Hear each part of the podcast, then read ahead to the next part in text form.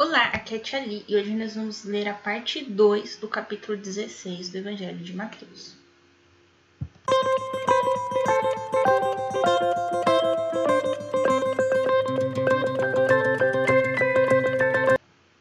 Bem-vindos aos Novenáticos Kids e hoje nós vamos terminar a leitura do capítulo 16 do Evangelho de Mateus.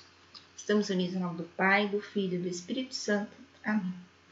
Santo anjo do Senhor, meu zeloso guardador, se a ti me confiastes a piedade divina, sempre me rege, guarde, governe e ilumine. Amém. Estivemos unidos em nome do Pai, do Filho e do Espírito Santo. Amém. Então, nós vamos começar a partir do versículo 21. Primeiro anúncio da paixão. Desde então, Jesus começou a manifestar a seus discípulos que precisava ir a Jerusalém e sofrer muito da parte dos anciãos, dos príncipes, dos sacerdotes e dos escribas. Seria morto e ressuscitaria ao terceiro dia. Os príncipes, os sacerdotes, eles são... tem o sacerdote, o príncipe e o sumo sacerdote, tá? Seria mais ou menos uma classificação hierárquica dos sacerdotes, tá? Não é... Tem uma outra passagem... Agora eu não vou lembrar de onde que foi que eu li. Fala o príncipe dos judeus. Era isso, ele era um príncipe dos sacerdotes. Então, essa classificação. Então, ele vai dizer aqui que ele precisava ir para Jerusalém, porque ele ia sofrer na mão dos sacerdotes, né? Que é o conselho dos sacerdotes. E ali ele seria morto e ressuscitaria ao terceiro dia. Então, ou seja, aquele que foi bem claro, né, que ele vai morrer e vai ressuscitar. Versículo 22. Pedro, então, começou a interpelá-lo e protestar nestes termos. Que Deus não permita isso, Senhor. Isso não te acontecerá. Mas Jesus, voltando-se para ele, disse: Afasta-te, Satanás, tu és para mim um escândalo. Teus pensamentos não são de Deus, mas dos homens. O que ele quis dizer aqui? Chamou Pedro de Satanás? Não. Satanás significa afasta-se, tá?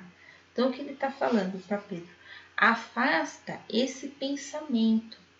Porque esse pensamento não vem de Deus, esse pensamento vem de você. É a sua vontade que eu não morra. Mas a vontade do Pai é que eu morra e ressuscite ao terceiro dia. Então, veja bem, qual é a vontade de Deus na nossa vida? É isso que a gente tem que refletir.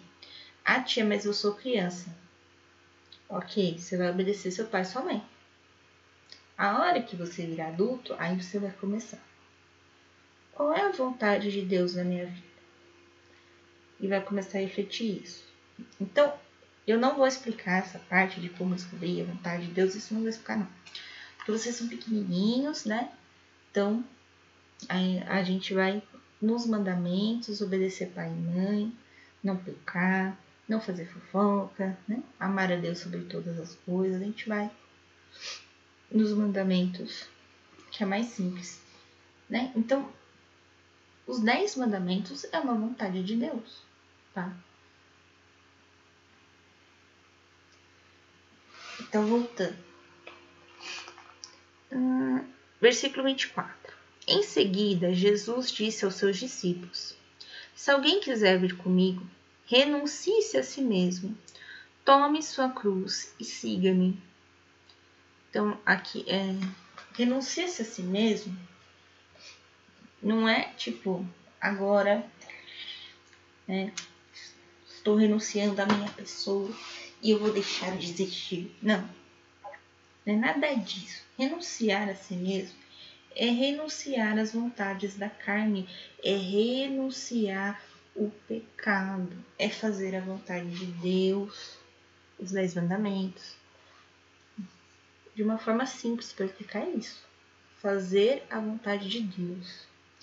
Pegue a sua cruz, ou seja, os seus problemas, os seus sofrimentos, e segue a Jesus. é bem simples, tá? Renuncie ao pecado, pegue seu sofrimento e siga Jesus. Bem simples. Pegue seu problema e siga Jesus, é isso? Tá? Ah, seu problema é a escola? Pega sua mochilinha, segue Jesus. Não. Com Jesus do seu lado, você vai ver que o seu fardo, que a sua cruz vai ficar mais leve. Sua mochila vai ficar mais leve, tá? Então, tenha sempre Jesus ao seu lado. É claro que eu tô fazendo uma mochila figurativa, tá, gente? Né? Não é a mochila de verdade, né? A mochila de verdade ficar mais leve, a gente tem que tirar os cadernos. Então, vamos lá. Voltando, versículo 25. Porque aquele que quiser salvar a sua vida, irá perdê-la. Oxe, como assim? Vai perder a vida que a gente tem aqui na terra e vai ganhar uma vida lá no céu. Essa vida lá do céu é mais importante que essa vida que a gente tem aqui na terra. Mas para conseguir a vida do céu, nós temos que salvar a nossa alma aqui na terra. Ou seja, renuncie o pecado, pegue seus problemas e siga Jesus. Então, vamos de novo. Mas aquele que tiver sacrificado a sua vida por minha causa, irá recobrá-la. Então, ou seja, aquele que ficou lutando contra o pecado. Ficou. A hora que ele morrer aqui na terra, ele vai ter uma super, hiper, mega vida lá no céu. Porque ele lutou muito contra o pecado. Também conhecido como o santo ou a santa. Conhece algum santo ou santa? Coloca aí, né? No e-mail para mim saber. Versículo 26. Que servirá um homem ganhar o mundo inteiro se venha prejudicar a sua vida? Ou que dará um homem em troca a sua vida? Então a gente estava falando das pessoas, né, que acumulam riqueza. Ok. Acumulou um monte de riqueza. Mas conseguiu o reino dos céus? Não conseguiu, né? O que que o homem vai dar em troca do reino dos céus? Todo o seu dinheiro. O dinheiro não sobe no céu, né? Até uma música, o ouro não entra no céu, né? Então, não é que o rico, tá? Veja bem, não é que o rico não pode entrar no reino dos céus. É que o rico tem que colocar Deus acima de todas as coisas, certo? Porque o Filho do Homem há de vir na glória do seu Pai com os seus anjos. Então recompensará a cada um segundo as suas obras. Então aqui ele diz que ele vai voltar, que ele vai ressuscitar. E vai recompensar cada um segundo aquilo que ele fez. Então, por exemplo, ele é muito rico, mas ele fez um orfanato.